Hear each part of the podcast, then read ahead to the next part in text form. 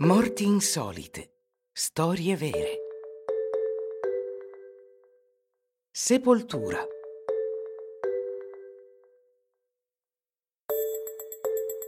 C'è stato un tempo in cui era meglio non far parte della nobiltà ed essere condannati a morte.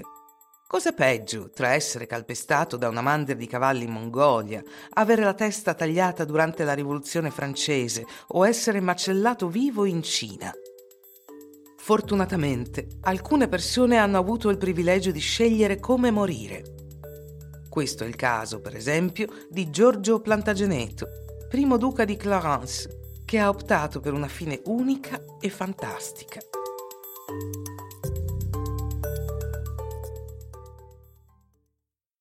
Siamo nel febbraio 1478. Giorgio Plantageneto è rinchiuso in cima alla torre di Londra invischiato in un intrigo infernale. Bisogna dire che se l'aspettava. È accusato di aver fomentato con la stregoneria la morte di suo fratello, Edoardo IV, re d'Inghilterra.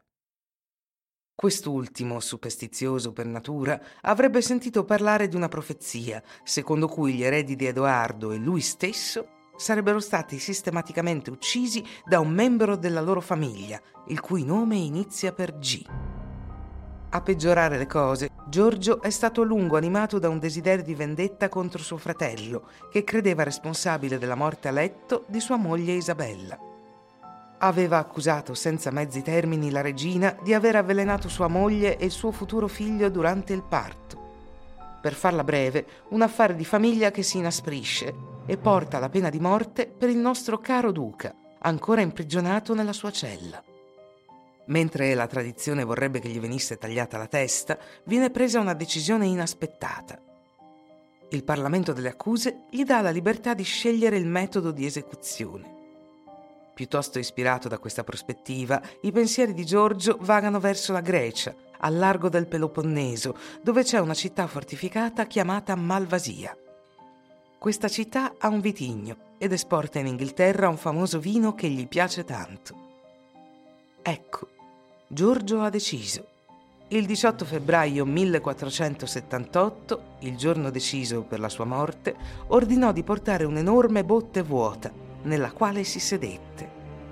La botta era sigillata e solo un buco permetteva al boia di riempirla con litri e litri di vino rosso.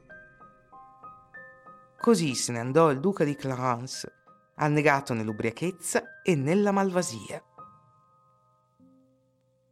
In confronto il calpestamento di cavalli e altri smembramenti sembrano meno piacevoli. Si rimpiange quasi che i carnefici della storia non siano stati così inventivi, così raffinati, come lo fu Giorgio Plantageneto.